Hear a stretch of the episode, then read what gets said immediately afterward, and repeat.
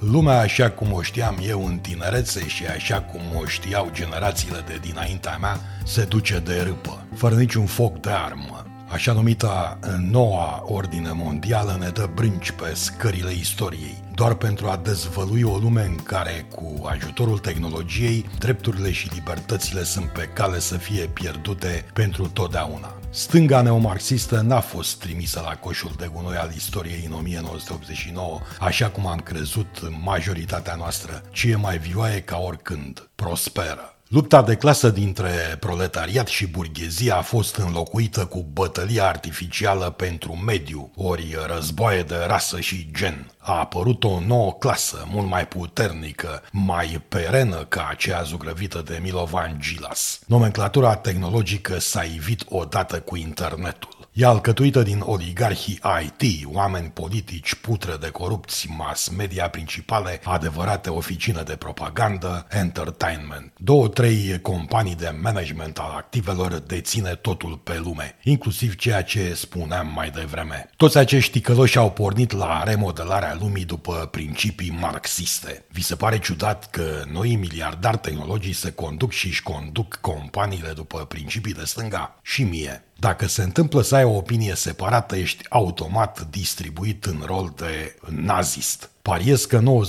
90% dintre acuzatorii publici de astăzi habar n-au de unde vine cuvântul. O haită de derbedei spălată pe creier distruge tot. Înaintează ca un cancer social și pune la pământ cariere, destine, vieți nu de puține ori ajunge sau cere violențe fizice. Am citit de ună că tot mai mulți bărbați tineri, adolescenți chiar își fac vasectomie. Asta înseamnă că renunță definitiv la a procrea, la a deveni părinți. Ce poate fi mai frumos, mai înălțător ca a fi părinte? Oamenii de astăzi nu mai vor să se reproducă. A început înlocuirea populațiilor. În Marea Britanie bună oară, în 2007 20% dintre elevi nu aveau ca prima limbă engleza.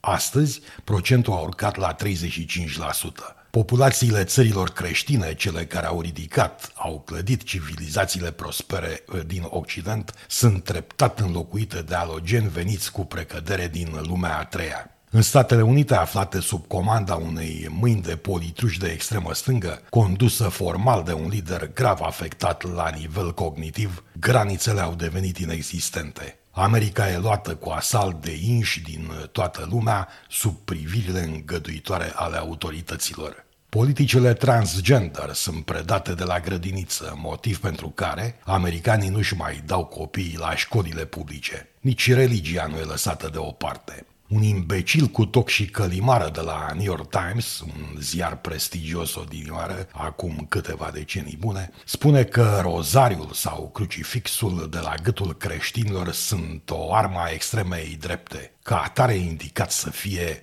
nici mai mult, nici mai puțin decât interzise. În Australia, aborigenii revendică 49% din teritoriu vor să-și facă propria țară, iar guvernul socialist recent ales le dă în bune. Marxismul, după cum subliniază Thierry Volton, s-a adaptat. Asistăm în lumea civilizată la o demonizare abruptă și nemai întâlnită a capitalismului, adică exact acel sistem politic, economic, social care permite revolta și punerea funcționării lui sub semnul întrebării. Și pentru că orice ar fi, oricum ar fi, iar istoria ne arată asta, trebuie să existe un dușman. Mereu în ideologia marxistă a existat un dușman. Cineva care trebuie arătat cu degetul, întemnițat eventual și anihilat uh, psihic și fizic. Acesta e bărbatul alb. În Occident înțeleg că se bucură de mare popularitate o carte numită Ultimul Alb, scrisă, cred, de un pakistanez.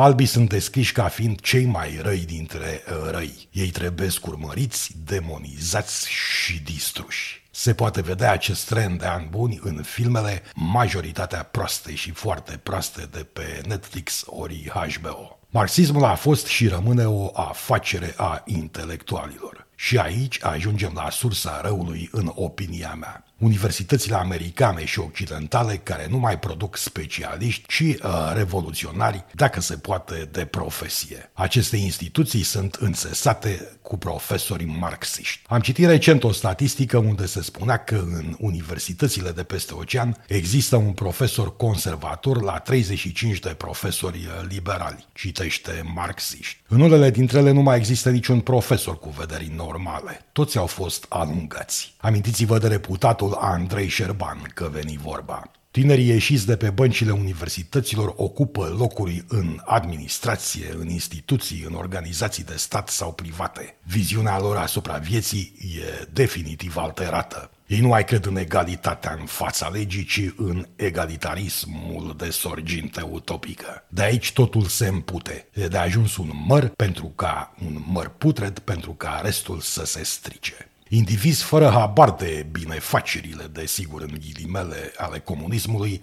vor comunism. Majoritatea sub 30 de ani. Asta e cumva înspăimântător. Societatea occidentală este lovită din toate părțile, se află sub asaltul molimei egalitarismului, a fanatismului ecologic, a ideologiei de gen a fi homosexual, negru și eventual șchiop sau orb, când trăiește mai mult ca cinci doctorate făcute de adevăratele în ocuparea unui loc de muncă. Toți acești activiști periculoși și cât se poate de triști în fanatismul lor lugubru sunt insignifianți ca număr, doar că sunt extrem de vocali. Ei sunt noile vechi gărzi roșii, adevărați cmeri verzi aflați în fruntea mișcării distrugerii capitalismului. Lor le face jocul din prostie, ignoranță sau lăcomie mass media principale. Oameni mari ai secolului 20 sunt puși sub semnul întrebării, dacă nu cumva direct ostracizați. Lor li se reduce dimensiunea istorică, sunt trecuți în plan secund sau mai rău. Asta dacă nu cumva li se dărâmă statuile direct. BBC, altădată etalon al presei de clasă, de mare clasă, difuzează ser la rând, la ore de maximă audiență, documentare cretine, imbecilizante cu Greta Thunberg. Viasat History repetă un documentar mizerabil în care Ronald Reagan e prezentat ca reacționar lipsit de cultură politică, cumva senil, fără a se ține în niciun moment cont că a fost cel mai de seamă președinte american al secolului trecut. Noi, care mai știm câte ceva, suntem tulburați și revoltați, sau cel puțin eu unul, dar ce se petrece cu mințile tinerilor puși în fața unor astfel de porcării? Intelectualii, adică cei vinovați de ceea ce se petrece acum în Occident, trag speranța deșartă, așa cum au făcut-o și pe vremea URSS, că vor deveni utili. Niet, chiar dacă revoluția neomarxistă ce se desfășoară acum în America va izbândi să ne ferească Dumnezeu, ei vor fi, dacă vor fi, ultimii chemați la masă. Revoluționarii s-au folosit de ei și apoi i-au nimicit în gulag.